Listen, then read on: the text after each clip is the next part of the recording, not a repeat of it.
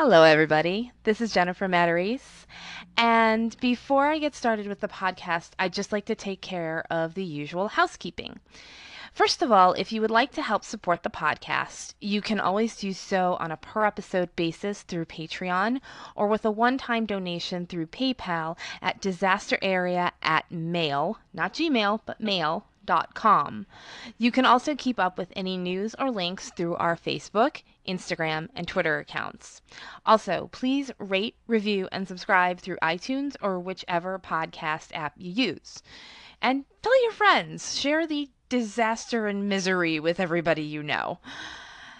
I would also like to give a fair warning before this episode starts. There is a little bit of road construction down the street from me, so if there's ever some loud noises, or if you perhaps hear my cat yowling in the background for attention, that's what's going on here today.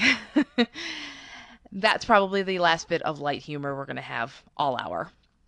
Secondly, as per usual with episodes regarding mass shootings, I will not be using the name of the shooter in this episode, or at least as little as possible.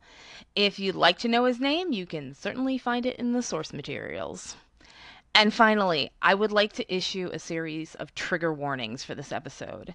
This episode not only features descriptions of violence, it also features the deaths of children.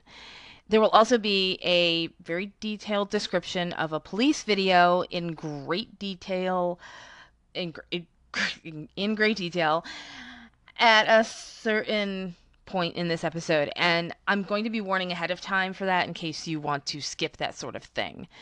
So that way you can skip ahead 3 or 4 minutes and you should be good to go.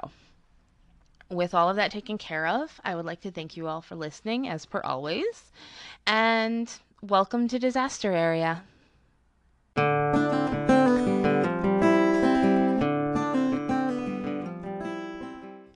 Episode 39, The San Ysidro McDonald's Massacre, July 18th, 1984. 21 deceased, 19 injured. In the 1993 movie Falling Down, Michael Douglas's character is an unemployed defense worker who just wants to get home for his daughter's birthday.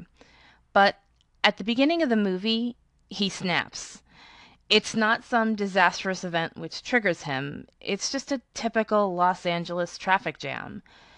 As he wanders through Los Angeles, confronting with growing frustration the negative changes in the world around him, he collects newer and bigger weapons with every person he encounters, like some incredibly lucky video game character. At a certain point, he enters a Whammy Burger, a thinly veiled reference to a certain popular fast food chain. Douglas's character doesn't enter with the intention of harming anyone. He just wants to order off the breakfast menu at 11:35 a.m. When he can't get what he wants, he whips out an automatic weapon from the leather bag containing his gathered arsenal. He causes no physical harm except to a few ceiling tiles. In the movie, it plays almost as a joke, or as close to a joke as the character gets. But it had only been 9 years since a man much like Douglas's character, a bit nerdy, wearing glasses, carrying a bag loaded with guns and ammunition, strode into a California McDonald's. In Falling Down, Douglas gets what he wants, albeit a pathetic version of what the restaurant advertises, without anyone coming to any harm there. The ending of the real-life incident was somewhat different. On the other side of the Tijuana border crossing is the community of San Ysidro, a section of the larger California city of San Diego. It had been annexed by San Diego in 1957, and they would try to reverse the decision 16 years later, but the measure failed, and San Ysidro remained an important part of the city of San Diego. Police would later describe San Ysidro as a nice community of about 25,000 people. It was not the fanciest place in the world, not the richest, not exactly free of crime, but the police would have good things to say in interviews and documentaries on what happened later. The worst thing they had to say about the city was that it had a drug problem, primarily heroin. But given its proximity to the border, that wasn't really surprising, and they handled it well enough. Mexicans and those of Mexican descent were the majority in San Ysidro.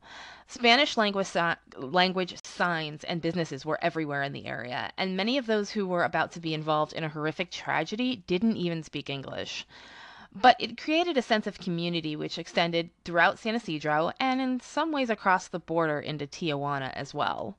Sometimes family and friends who lived across the border from one another would meet for the day to go shopping, hang out, or perhaps get a bite to eat. In 1984, a line of businesses existed on a long strip of land between Highway 5 and San Ysidro Boulevard, roads which ran parallel to one another north to south. Yum Yum Donuts, the post office, the McDonald's, all lined up like soldiers between the major highway and the main boulevard. Even today, as you head south toward the border on San Ysidro Boulevard, you'll pass a row of businesses on your right. A Chinese restaurant, a pizza place, a Jack-in-the-Box. You certainly won't starve on your way to the Mexican border. Now, July 18th, 1984 was exactly the sort of warm, sunny summer day one might expect in California. With highs expected to reach the 80s, the beach beckoned. It was a Wednesday, in the middle of the summer, and while kids were off for the summer and freely roaming the neighborhoods for hours like you could still do in the 1980s, people still had to go to work. Unless, of course, you didn't have a job. Albert Leos thought about skipping his shift at the McDonald's on San Ysidro Boulevard, a mile from the border crossing. He wanted to go to the beach with his buddies, and really, who could blame him? But at the last minute, he decided it was better to be responsible and just get it over with. Paulina Aquino Lopez felt the same way about her shift, but for a different reason. She had a terrible headache, and she would have preferred to stay home and rest. But her sister persuaded her she should go, since she'd only just started working there. Meanwhile, one unemployed man had something he had to take care of. His wife, and their two daughters headed to the courthouse in Clairemont so he could appeal a minor traffic ticket. They signed in bright and early, around 8 o'clock or 8:30. I've seen different times for that. But there were a lot of cases to go through, and by the time it got to this man's case, he was the last one in the courtroom. It only took a 3-hour wait. According to the judge, he argued his case for quite a long time for such a minor infraction. The judge usually wasn't known to go soft on traffic violators, but this guy persuaded him. He waived the $75 fine and let the guy off with a warning. The man left the courtroom in a better mood. He got his wife and daughters, and the four of them, presumably hungry after that long wait, went to the McDonald's across the street from the courthouse for lunch. After their lunch, the family spontaneously decided to make a stop at the San Diego Zoo. While their two daughters, ages 10 and 12, bounded from one animal enclosure to the other, their parents spoke about the husband's recent struggles. 3 days earlier, he had told his wife, Etna, that he felt odd, different. He thought he might be in the middle of a mental break. At 10 a.m. on July 17th, the day before this, he had called the San Ysidro Health Center, a local clinic which covered mental health. He was calm and rational on the phone, but he still expressed concerns about his mental stability and requested an appointment. The receptionist asked 5 questions they normally ask all new callers to assess their situation and just how urgent it was. The man answered no to all of those questions. What he did not tell her was that he had, at one point, been on Valium, and that he had no access to the Valium at that particular moment. Politely, the receptionist took down his information and said he would receive a call in the next few hours. So he waited by the phone, and waited, and waited. But no one called back that day. There was a reason for it, one which he wasn't privy to.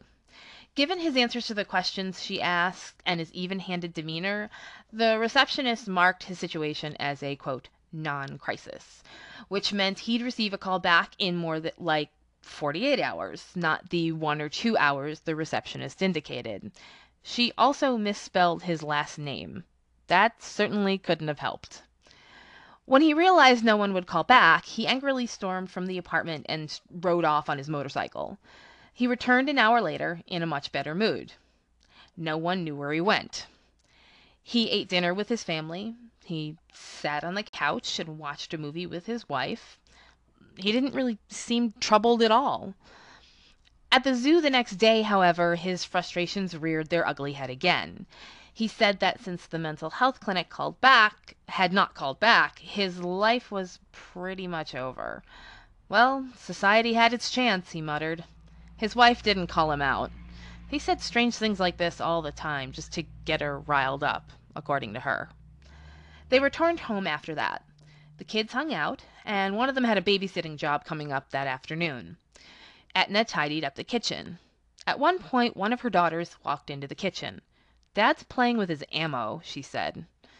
Etna might have thought it was strange, but she wasn't worried.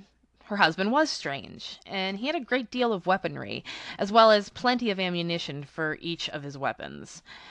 Playing with his ammo, it really didn't mean anything. At about 2:30 p.m., Etna lay on her bed, resting after such a long and busy day. Her husband walked into the room. He changed his clothes. He now wore a maroon shirt, camouflage pants, white sneakers with red stripes on the side, and sunglasses. "I want to kiss you goodbye," he said. "Goodbye? A kiss?" She let him, but it was an odd gesture. He just wasn't that sort of affectionate husband. He did so, and before he stepped away, she said, "Wait, I want to kiss you too." She had no idea where he was going, so as he went to leave, she asked where he was off to. "I'm going hunting humans," he said. Again, more weirdness. He could say such strange things sometimes, but he didn't always mean them. He could be violent, though. She knew that much. She'd once called the authorities on him for, quote, messing up her jaw. But she'd quickly learned a trick to soothe the savage beast. Tarot cards. She'd pretend to read his future, and he'd calm considerably. Not forever, of course, but long enough for her not to get hit. This, however, didn't sound like a threat to her. She knew what his threats sounded like. So, as he left, she did nothing. Didn't call the police, didn't try back at the mental health clinic. In the living room, he walked past one of his daughters carrying a weighted cloth bag slung over his arm and a bundle wrapped in a red plaid blanket. "Goodbye," he said. "I won't be back." And with that, he was gone. Where he went after that, where he spent the next hour and a half, is somewhat of a mystery. He was spotted by the Big Bear supermarket down the road, the post office next to the McDonald's, one or two other places. Perhaps he was scoping out a good place to carry out his plan, some place with a lot of people and few places for them to hide.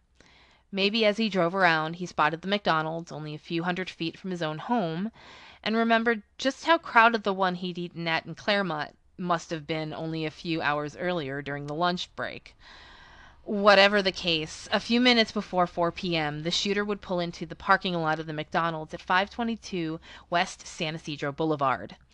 He opened his blanket-wrapped bundle to reveal a hidden arsenal, a 9mm Uzi semi-automatic, a 9mm Browning handgun, and a Winchester pump-action 12-gauge shotgun. He also slung a cloth bag over his shoulder, carrying hundreds of rounds of ammunition for each weapon, enough to last him several hours of heavy shooting. The McDonald's was a popular place even on the slowest of days. This afternoon, there were approximately 50 people in the restaurant. Kids from the neighborhood would come just to play in the restaurant's play area, regardless of the fact they didn't bother to buy any food. It was also one of the most recognizable restaurants one would see after sitting in the long line to cross the Mexican border from Tijuana, only a mile south on Highway 5. You cross into America, you're looking for American food. Look, there's a McDonald's. The Herreras, parents Ronald and Blythe, their 11-year-old son Mateo, and Mateo's best friend Keith Thomas, decided to stop at McDonald's after going through the border crossing following a week-long trip to visit family in Mexico. Mateo and Keith had bonded over their shared love of Star Wars, and Blythe and Ronald took Keith, whose parents were divorced and whose mom worked long hours and had a lot of boyfriends she he didn't particularly like, it seemed, under their wing. Keith was eager to get some McNuggets, which had only been introduced by McDonald's the year before.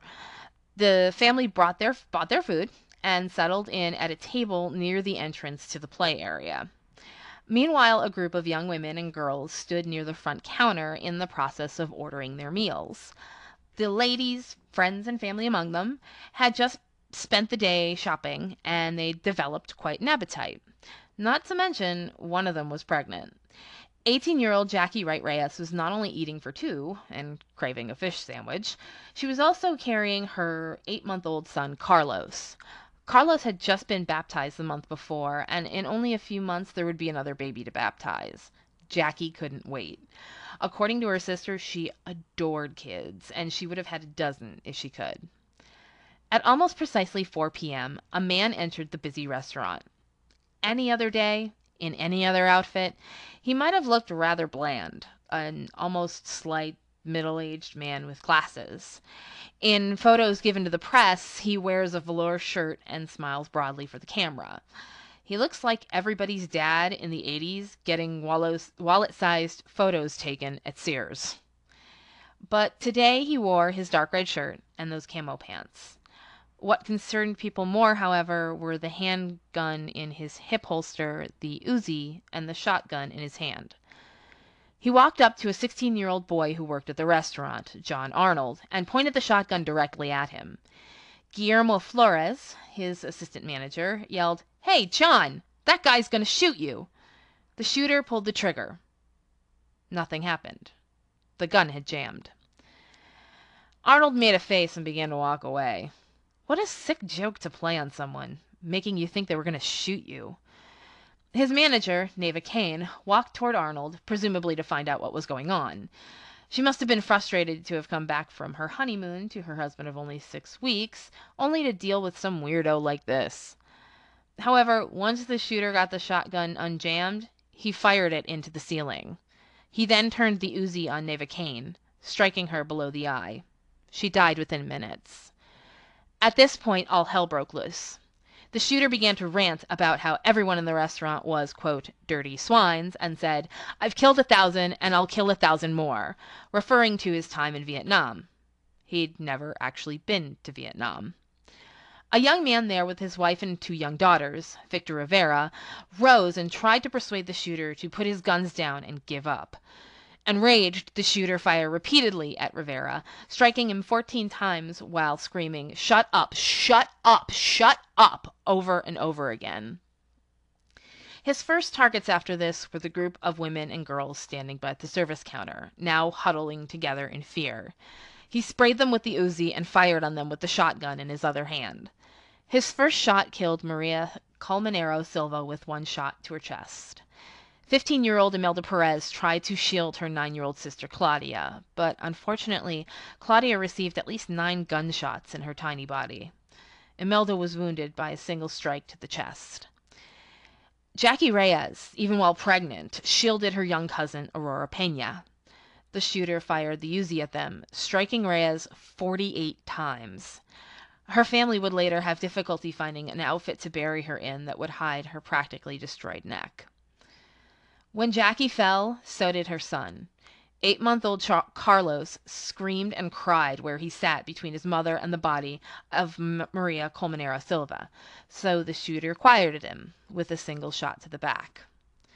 After this, he struck and killed trucker Lawrence Versluis before stalking toward the Herreras.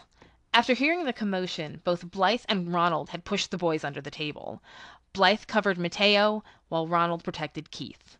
Now they began to feel the shots. Ronald urged Keith not to move. What Keith didn't know was that every time he moved, the shooter fired another shot into Ronald instead. But Ronald held on, even as bullet after bullet entered his body. Keith, fortunately, only received a pair of wounds to the arm and shoulder. Blythe and Mateo were not so lucky. At one point, they must have made an attempt to escape through the nearby doorway to the play area only a few feet away. Either way, both were shot multiple times in the head and died on the scene. Under another booth, Aristotle's Huelvas Vargas covered her friend Guadalupe Del Rio, who'd come to the McDonald's from Tijuana for the day to have lunch with her friend. Del Rio would be struck 4 times, but was not seriously injured. Later, she would be photographed being evacuated from the building, sobbing as she ran barefoot in a tight blue dress, blood splattered all over her legs. Aristelci would get the chance to leave as well, but it was on a stretcher on her way to the hospital with a gunshot wound to the head. She would be the only fatality who'd make it to the hospital at all. Outside, people were still approaching the McDonald's in spite of what was starting to become abundantly clear was happening inside. Lydia Flores pulled up to the drive-through window with her 2-year-old daughter in the car. She heard gunshots and saw a man inside waving a gun around when she looked through the window. She didn't pause to think. She threw her car into reverse, slammed her foot down on the gas, and flew backward until the car slammed into a fence. She would cower with her daughter inside the car until the siege ended. The Felix family, Astolfo, Maricela, and 4-month-old Carla, arrived at the McDonald's and spotted the broken glass in the doors. Astolfo thought maybe they were renovating, and that the man stalking toward them was a handyman. Instead, the handyman shot all 3 of them. Maricela was hit in the face, arms, and chest. Astolfo in the head and chest. Tiny Carlito was struck in the head and in the neck, chest, and abdomen. Sometime in the ensuing chaos, one of the parents, it depends who, on what source material you look at, which one of them did this, passed Carlita off to a fleeing woman, begging, "Please save my baby," in Spanish. The story of an injured baby was one of the first that the police would hear once 911 calls started pouring in at 4 p.m. The woman finally found a police officer who took her and the baby to the hospital, where she and the officer worked hard to stem the flow of blood from her injuries as he rushed them there. In the aftermath, the Felix family members were all in different hospitals. They would not see each other for weeks, but luckily they would see each other alive again. Others were not so lucky. At around this point in the shooting, the shooter toyed with a portable radio he'd brought with him and placed on the service counter. Perhaps he was trying to listen to see if there were any news announcements about the shooting yet. In the end, he simply left it on a music station, then went back to what he was doing. Outside the McDonald's, people were quickly beginning to realize the severity of what was going on. After stopping at the Yum Yum Donut shop down the street, 3 friends, Joshua Coleman, Omar Alonso Hernandez, and David Flores Delgado, all 11 years old, decided they wanted sodas, or maybe sundaes. The trio were inseparable. In fact, Omar and Joshua lived across the fence from one another. When they first met, they wanted to play together, but there was just one problem. Omar didn't speak English. So, thanks to playing with Joshua, he started to learn.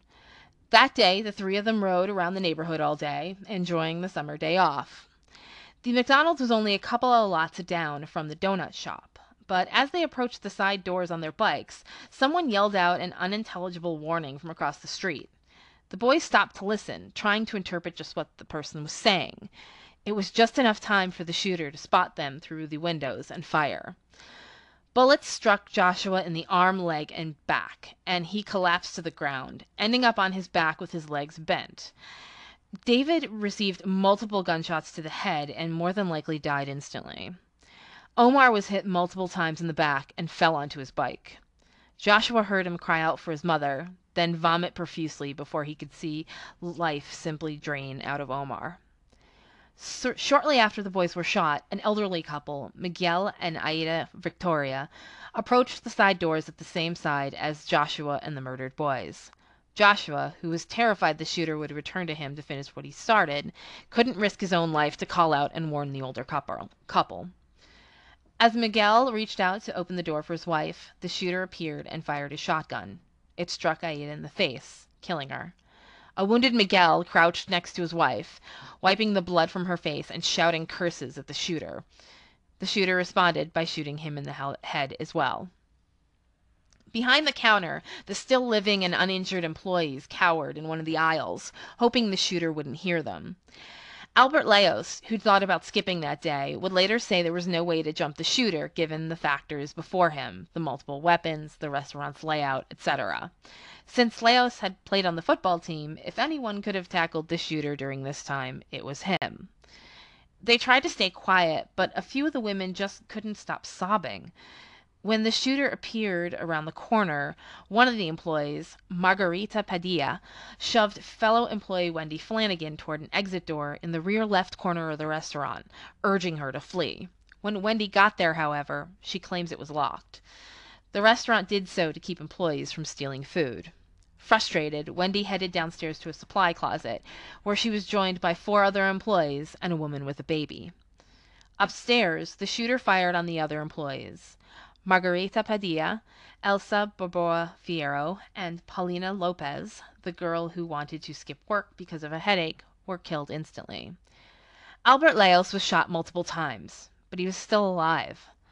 A strong young man, he waited until the shooter left him alone, then began to crawl toward the rear exit. He then slid his way down the stairs and rapped on the closet. Terrified, those inside nearly didn't open it until he weakly identified himself. There was barely any room for the rest of them, but they managed to pull him inside as well. At the time, they had to stuff a piece of fabric in his mouth to keep his screams of pain from being heard by the shooter. The shooter fired every so often at rescue units as they arrived, fire engines, ambulances, police cars. Now he began to go back through the rest of the restaurant, attempting to finish the job he started with those still alive. Teenager Jose Perez groaned in pain, so Huberty shot him in the head. His friend Gloria Gonzalez and another woman, Michelle Carncross, all lie dead nearby. At the front of the restaurant, young Aurora Peña opened her eyes when she heard a lull in the shooting. When she did, the shooter stared right back at her. He flung a bag of French fries at her, then shot her multiple times once again. Fortunately, she survived. She would spend longer than any other survivor in the hospital. Sometime during all of this commotion, Hugo Vasquez was also murdered as well. Now, Chuck Foster, a former Green Beret who worked as a sniper for the local SWAT team, would be positioned on the roof of the post office next door with his spotter, Barry Bennett. From their position, he could see bodies on the floor inside the restaurant, and the shooter take pot shots out at the people and police officers cowering outside. Police hadn't been able to get a good shot since they got there, at least not one they trusted. The different types of guns the shooter brought with him added confusion to an already confusing situation. Why would one person need 3 different guns? How could only one person hold off so many? Police had multiple reasons to suspect they were looking at multiple adversaries in the McDonald's. However, the glass in the McDonald's windows didn't help either. It was tinted to keep out the sun and laminated to prevent breakage, which might injure an employee or customer if one of the windows was broken.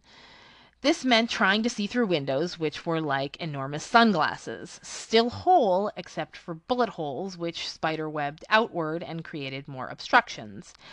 Many of the windows also had the golden arches etched into them, causing even more issues in seeing inside. And once the sun reached a certain level in the sky, the glare made some of the windows more like big mirrors. But Chuck Foster found a weak point: the side doors. The shooter blew out the glass at some point, and all that was left were the dark rectangular frames, divided in the middle by a single bar. It basically created a frame for Foster. His target simply had to walk into it. At one point, the shooter sat on the service counter, presumably to reload his weapons. His legs dangled in Foster's line of sight. When he got down, the shooter wandered through the doors, exactly where Foster needed him to be. He stood with his head and neck above the door frame, but his chest and torso framed by the door. It was 35 yards away. Foster took the shot. The bullet struck the shooter in the aorta. He was dead before he hit the ground. Once news went over the radios about approximately 5:20 that Foster took the shooter down, the police took immediate steps to evacuate any and all survivors from the building. Inside the kitchen, the walls were dented from bullets, which ricocheted against the stainless steel covering that's all over, damn near everywhere in one of these fast food joints. The fryers beeped constantly. No one left to remove the fry baskets and shut off their timer alarms. Burgers were burning on the grill. They would find the group of survivors that were still hiding downstairs in the closet and had to verify that none of them were any of the shooters, that aside from the one who was lying dead upstairs. Once inside, the police handcuffed the shooter, regardless of the fact that he was clearly deceased. It was protocol. It also made me think of a horror movie, in that this is what you should do after you've killed the bad guy, is restrain him. With only the bodies of the dead left behind, the police now set about one of their more difficult tasks, creating a video to document the location of those who'd been killed, the shooter, his weapons, and other items of note. I will say this before I proceed over the next few minutes. What I am about to describe is very graphic and upsetting. I myself did not know I was watching the actual police video until I could see what was clearly a dead body. This was no gruesome website I dug it up on. I didn't go to some deep web, Reddit website looking for graphic McDonald's massacre, police video, shooting kind of thing. A great deal of the tape is shown in the documentary 77 Minutes, which is available on Amazon and is one of the sources that I used for this podcast. The reason I tell you this is twofold. If you like to look through the sources for each episode, you should know before watching that episode what is ahead of you. And if you'd prefer to skip the next few minutes so you don't have to hear what the video contains, I certainly don't blame you at all. I'll give you a moment to skip ahead before I even start to describe the contents of the police evidence video. Okay. For all my listeners who are ready for it, here goes. The video starts with the police officers outside the McDonald's. All of the bodies outside are covered in yellow tarps. David Flores Delgado's body is the first described. The officer says he is a, quote, male Mexican, approximately 10 years old, wearing brown cords and a camouflage shirt. He then lifts the tarp to display him. David lies on his back, as the officer goes on to say, on the west sidewalk of the patio area. Next, the tarp over Omar Alonso Hernandez is lifted. He lies face down, looking away from the camera, partially on his bicycle. He is also described as a male Mexican, approximately 10 years old, but wearing brown shorts and a green t-shirt. The officer says he is lying on the ground next to a large amount of vomit. You can see multiple gunshot wounds to the back of his, well, to his back. After this, the officers move on to the Victorias. The tarp over Aida, the quote, female Mexican, is lifted so he can show she lies on her stomach and was wearing white pants and a white top. Miguel, the, quote, male Mexican, lies curled up half on his side, half on his stomach next to his wife. He wears a blue shirt and blue shorts. All four bodies are on the same side of McDonald's. At this point, the documentary cuts to inside the restaurant. The camera pauses on a woman in a red shirt and light shorts facing lying face down on the ground, and to the right of what looks like a young boy, I should say to the left of what looks like a young boy in a red shirt lying under a table on his back. Given their position in the restaurant just inside the door to the play area, this is probably Blythe and Mateo Herrera. The camera pans over to what looks like trash on the floor. Then it moves to the right, panning across a roll of tables. Toward the far end, someone in tan pants and a dark top, perhaps a jacket, sits in their seat but has slumped to lie across the chair to the person's left. The camera pans left. We hear the police speaking in what sounds like music, perhaps from the shooter's portable radio. We next see a white-haired older gentleman lying face down on the floor. At a booth just past him, a young woman lies slumped to her right across the booth seat farthest from the camera. At least it looks like a young woman. I do think this may be Jose Perez, and it's very hard to tell one way or another.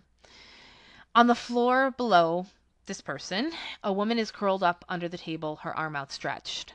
Her fingers rest on the lips of the dead man lying next to her, upon whose lap her head rests. The camera turns toward the front of the restaurant, where we finally see the shooter. He is face down with his wrists handcuffed behind him, but he was clearly dead. He wore sunglasses, a dark red shirt, camo pants, and white sneakers with red stripes. Not far away from him lies a little girl dressed in pink with white sandals. She lies on her back, a bag of McDonald's takeout next to her extended left hand. The camera pans up to the counter above her where the shotgun and handgun have been placed. The camera cuts back to the shooter. It then turns a little bit to the right, where we can see a woman lying on her right side surrounded by dropped and discarded McDonald's products, fries, burgers, crumpled wrappers. As the camera moves forward, we see red on the other side of her. A baby lies on the floor on its back in a red sleeveless playsuit. The woman, Jackie Reyes, his mother, rests her head and arm across the person lying next to her, presumably Maria Colmanero Silva. The baby, Carlos, lies between them. The camera moves to the left. It records the Uzi lying on the floor. It focuses in. Then it pans right, where a man in a blue shirt lies face down surrounded by broken glass. The camera cuts to the kitchen. Two female employees lie together on the floor, one on her back, the other resting her head on the other's left shoulder. If not for the blood, they might just be napping. The camera follows the length of their bodies until we see another young woman lying dead on her back just past them. This is the point where the video ends in the documentary. Looking into the shooter's past revealed some very disturbing facts.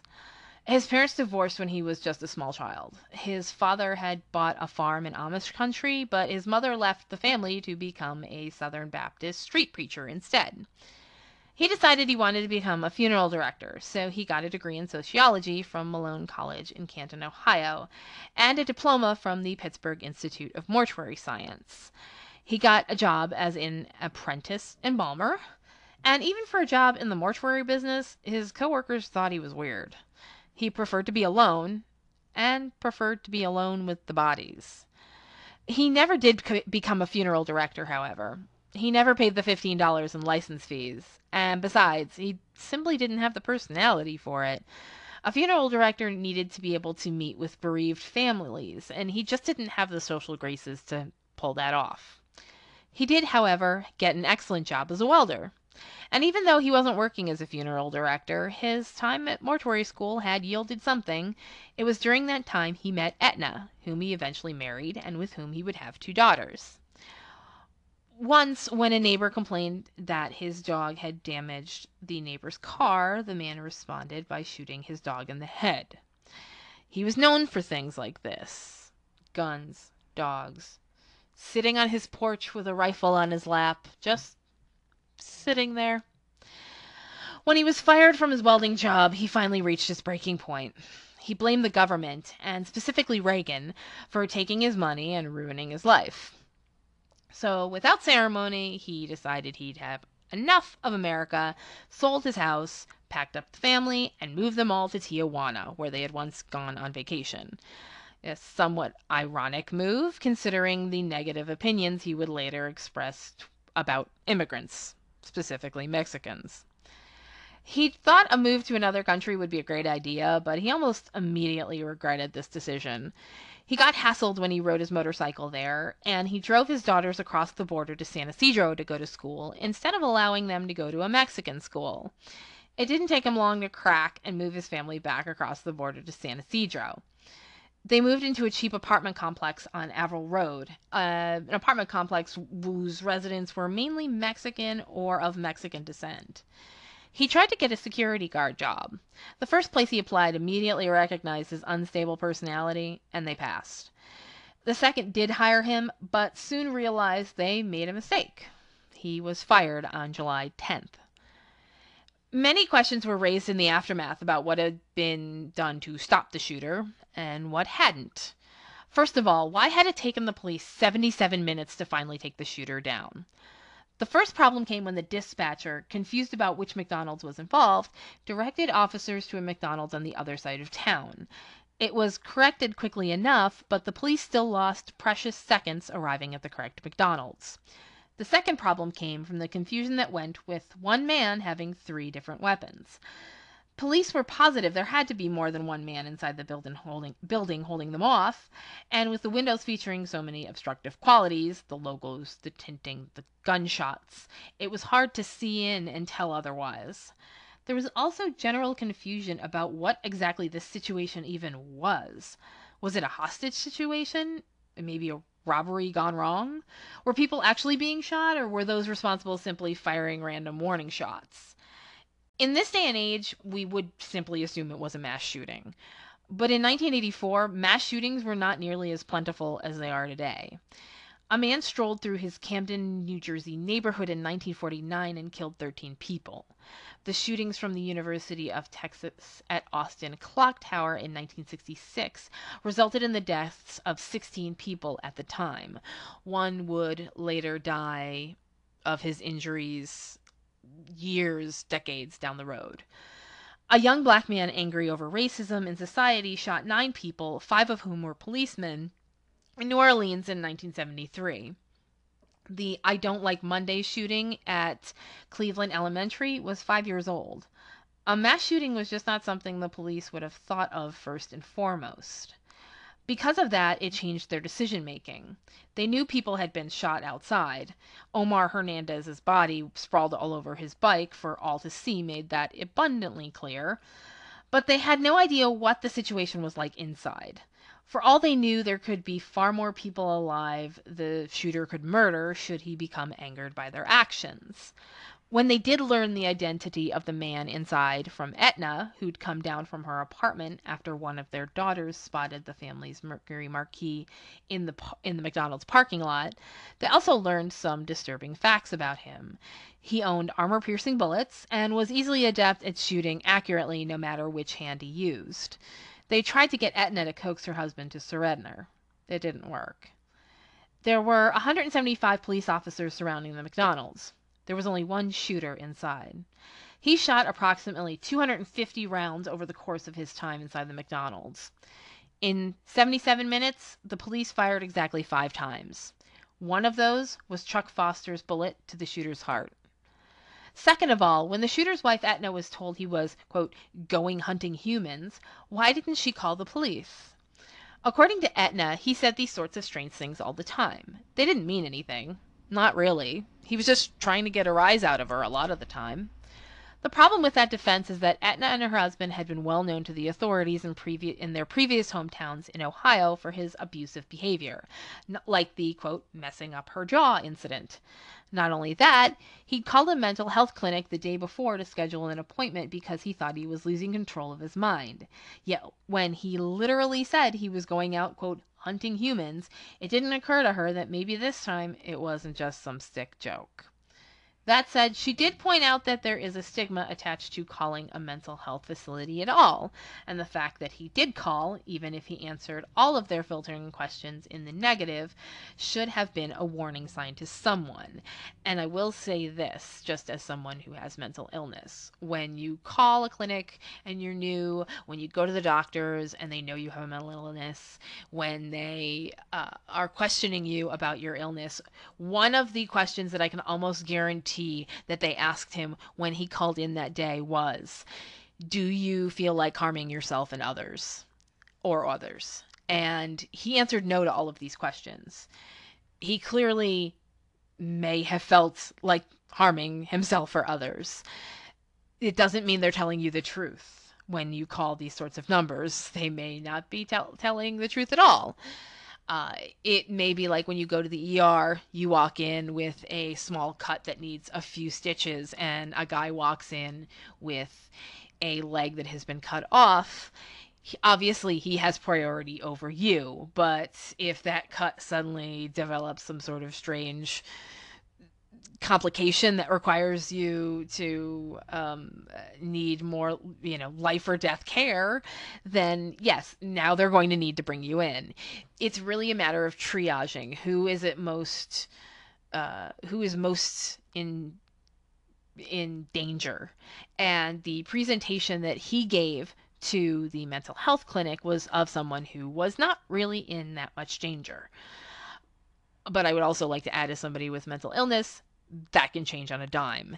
He could be calm one minute and an hour later be a total mess. So, to be fair, Etna herself did have a violent incident in her own past. The pair had encouraged their daughters to resolve conflicts with other children by punching them on multiple occasions. When Etna did so at a kid's party, the mother of the child who was targeted approached her to ask why she would tell her daughter to punch another kid. Etna responded by threatening to shoot her and pulling a 9mm handgun. Etna was taken into custody. The gun, however, was not, which goes back to why Etna may not have called the police. She may not have trusted them after what happened when she was taken into custody over the previous incident, and perhaps didn't want her husband taken to jail if he didn't mean it. And to her, it was entirely possible he didn't mean it. He hadn't hit her or killed her and their daughters before he left. He just left. It would have been easy enough to talk herself out of it. If he really wanted to go hunting humans, there were 3 humans sitting in that apartment at that exact moment that he could have killed. Etna would later claim she stopped him from committing suicide years earlier and wished like hell in retrospect that she hadn't. She would also later sue McDonald's for $5 million. She did the same with Babcock and Wilcox, the former employer who fired her husband from his welding job in Ohio. Between the fast food he ate and the chemicals left behind from his welding job in his system, the homicidal tendencies which led to this shooting were triggered, at least according to her. Unsurprisingly, she did not win. The McDonald's massacre would be the worst mass shooting until the shooting at Luby's Cafeteria in Killeen, Texas in 1991. Today, it is the 5th deadliest mass shooting in American history by a single shooter. It follows the Pulse nightclub shooting, Virginia Tech, Newtown, and Luby's in that order. It is more than likely it won't stay in that position forever. In the ensuing years, many survivors would find themselves dealing with depression, survivor's guilt, and PTSD. Albert Leos felt guilty about not doing more to save his coworkers, at least until a terrifying incident sometime later. One day he came upon a car on fire, and it took him a moment to realize the driver was still inside. Albert leapt into action, pulling him out of the burning car. The man suffered serious burns over more than half of his body, but at least he's still alive. Later, Albert Leos would join the police department, partially inspired by what happened in that McDonald's on a sunny summer day in 1984. I've seen Albert Leos in so many interviews at this point, and even back then, even as a young man, he is a very calm young man, a very well-mannered young man. And the reason that I say this sort of thing is that it doesn't seem to have changed now that he is a police officer. He still sounds like he did before he became a police officer. It doesn't seem to have changed him for the worst or jaded him. He seems like a genuinely nice guy and one of the good cops. The Felix family needed to rebuild. Baby Carla had been seriously injured, and she and her mother shared the same long, vertical scar right up their stomachs. Maricela became so terrified about her safety, she panicked when the baby fell off the bed shortly after they all got out of the hospital. Maricela lost her left eye and the use of one hand. Several years later, Astolfo would be murdered in Mexico. While those years were difficult, Carla still grew up well and healthy. She remembers nothing of the incident, to the point where she can't even say exactly where she was shot. Keith Thomas, the boy who'd gone on vacation with the Herrera family and ended up protected from most of the shots by Ronald Herrera, was seriously traumatized by the shooting, as were all of the survivors. In the immediate aftermath, when they were still inside the McDonald's and they had not been yet evacuated, he reached out and grabbed Mateo's leg, trying to shake him awake. There would be no waking him. He would later have emotional breakdowns, resort to drugs or alcohol, express his rage and anger in violent screaming, and end up in psychiatric hospitals a time or two. He was flailing. He needed treatment. When he was finally tested for PTSD years later, he scored a 75 on the test. A, quote, very severe reaction is shown by a score of 60. For years, he floated on a cloud of drugs and anger. It would take time and the birth of a son before Keith would finally begin to be able to heal. And from all that I've seen of him, he is so much better today. McDonald donor Joan Kroc established a $1 million fund for the survivors and the victims to help with funeral costs and medical bills. A month after the tragedy, after a very short and extremely futile attempt to clean up and reopen the McDonald's, the building was torn to the ground. In 1988, a satellite campus of Southwestern College went up on the lot where the McDonald's once stood. 2 years later, a monument designed by a former student at the college, Roberto Valdez, was erected in front of the building. The monument features a plaque listing the names of those lost in the shooting and consists of rectangular columns of different heights to symbolize the varying ages of those lost in the tragedy. The columns themselves are white marble, and they rise up into sort of a kind of peak. It's very beautiful, and the tops are flat, so that this way people who are mourning their family members, people who are missing their family members, can bring a plant or roses, flowers, whatever they want to do, and leave those on top of the memorial. So every picture that I've seen of the memorial has flowers somewhere on it. It's actually a really nice way for people to both remember those who died and for also for the families to be able to go to this memorial and leave something for their loved ones. Today, if you drive westbound from the location where the previous McDonald's once stood on your way to the entrance ramp to Highway 5, you can still grab some Chicken McNuggets on your way there. Another McDonald's now sits at 707 West San Ysidro Boulevard, 1/5 of a mile from where the original McDonald's stood. This particular disaster, I feel like every time I get to this part of the episode, I end up saying, I've been waiting to do this for a very long time. And a part of the reason that I've been putting this one off is because it's very hard to find substantial source materials sometimes. And with this, it's a lot of digging through newspaper articles and that sort of thing. There hasn't really been a very good book written about it. There's a couple of books on Amazon, but they are clearly, more likely have copies of the Wikipedia page just slapped into a book. There is not really a documentary, or at least they thought there wasn't a documentary for a very long time. There's an 18-minute YouTube video that features some contemporary interviews with, I believe it was Joshua Coleman and Albert Leos and a couple of other people. It's very much, it's very quick, but it's also kind of a little bit of a scare tactic video. It starts out with, the American flag playing and the American flag flying and the national anthem playing and saying something like, "America is first in murder." And so it's a little over the top. The documentary itself, 77 minutes, which is on Amazon, I'm torn about recommending it. Like I said before, there is that graphic video of the police video in the middle of it. They don't really warn you it's coming. They show clips of it beforehand. And there are, for somebody like me, it was just kind of like, oh, there's the dead bodies. Wow. It didn't really, it surprised me, but it didn't shock me as much as, it may trigger other people. And I really don't want you to watch it or to be able to skip past it if you want to watch that particular documentary. If you do, you're going to get to a point in the documentary where the director asks, I believe it's the director who's doing the interviewing, asks a reporter, "Did you know anything about the police video?" At that point, you can start fast forwarding. There are other things that I don't really like about the documentary.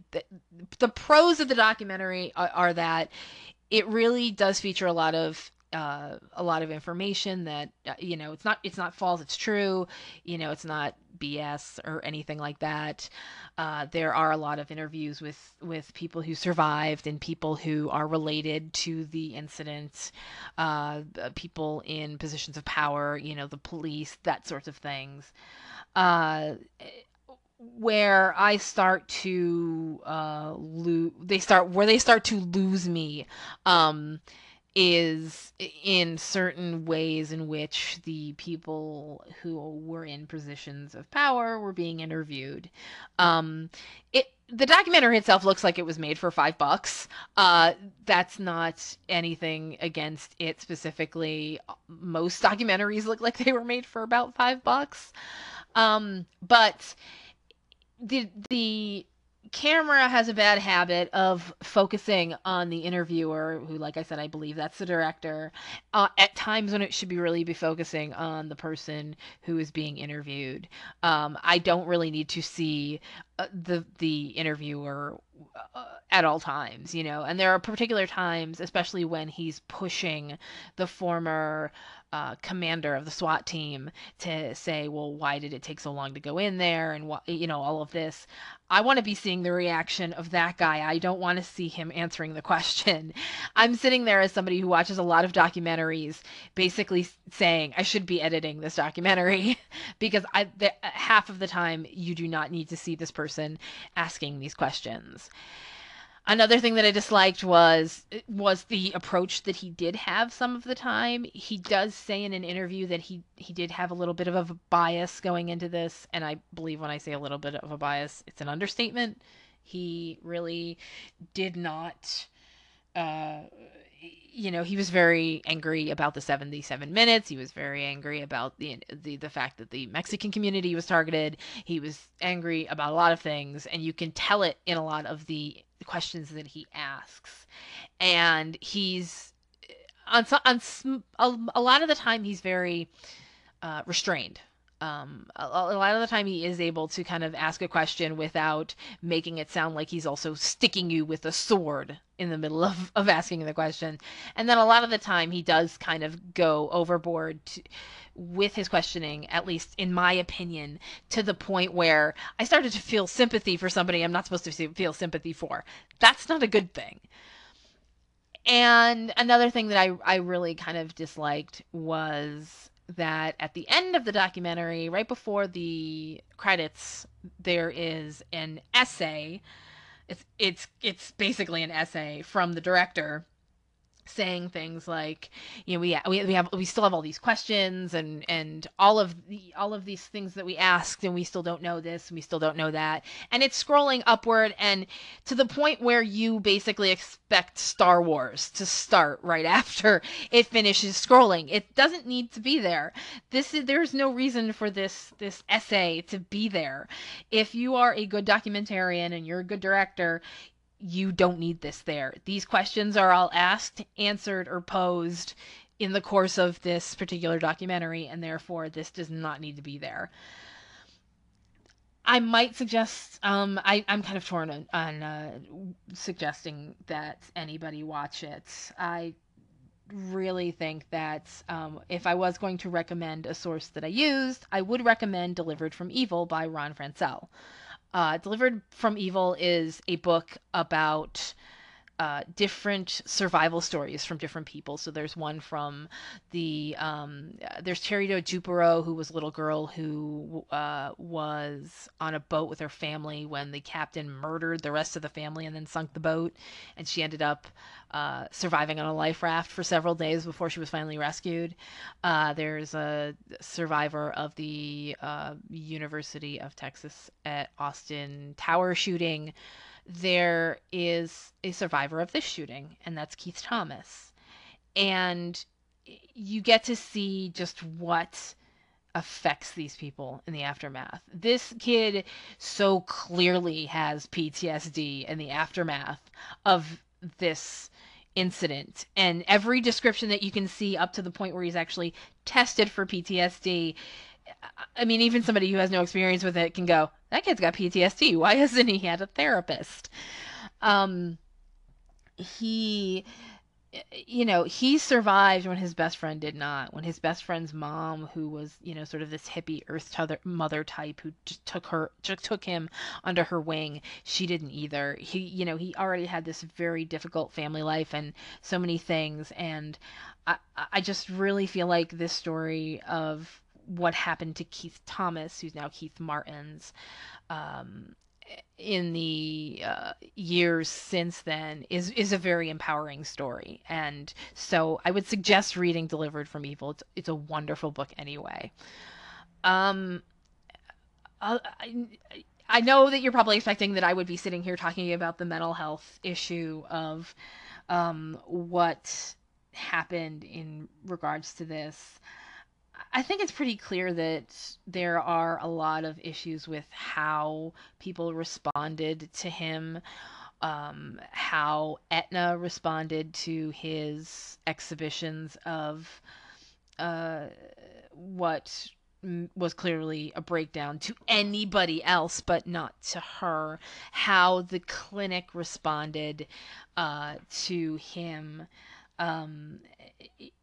There's only so much that these people can do, however, and that's basically because there's only so much information that they're being given. The shooter never really opened up. He was not that kind of person. And so the fact that he doesn't open up for this and doesn't tell these people, what they need to hear to say something's clearly wrong, he needs to be admitted to a hospital or something like that. There are plenty of people with mental health issues who might say at a certain point, you know what, I don't think I feel very good. You know, I can't get any attention. I can't go to the doctors for a couple of days and I need help now. And nobody seems to be listening. I'm going to go to the ER. But as Etna pointed out, it's hard enough to call a mental health center and say that you're having an issue. To be somebody who's never admitted to something like this before, being a very stubborn person like this, the shooter is described, and to just be able to admit, you know what, yeah, I need to go to the ER. If nobody else is going to help me, I'm going to go to the ER and they'll help me. That's difficult. There have been times that I have gone to the ER, not to say that I don't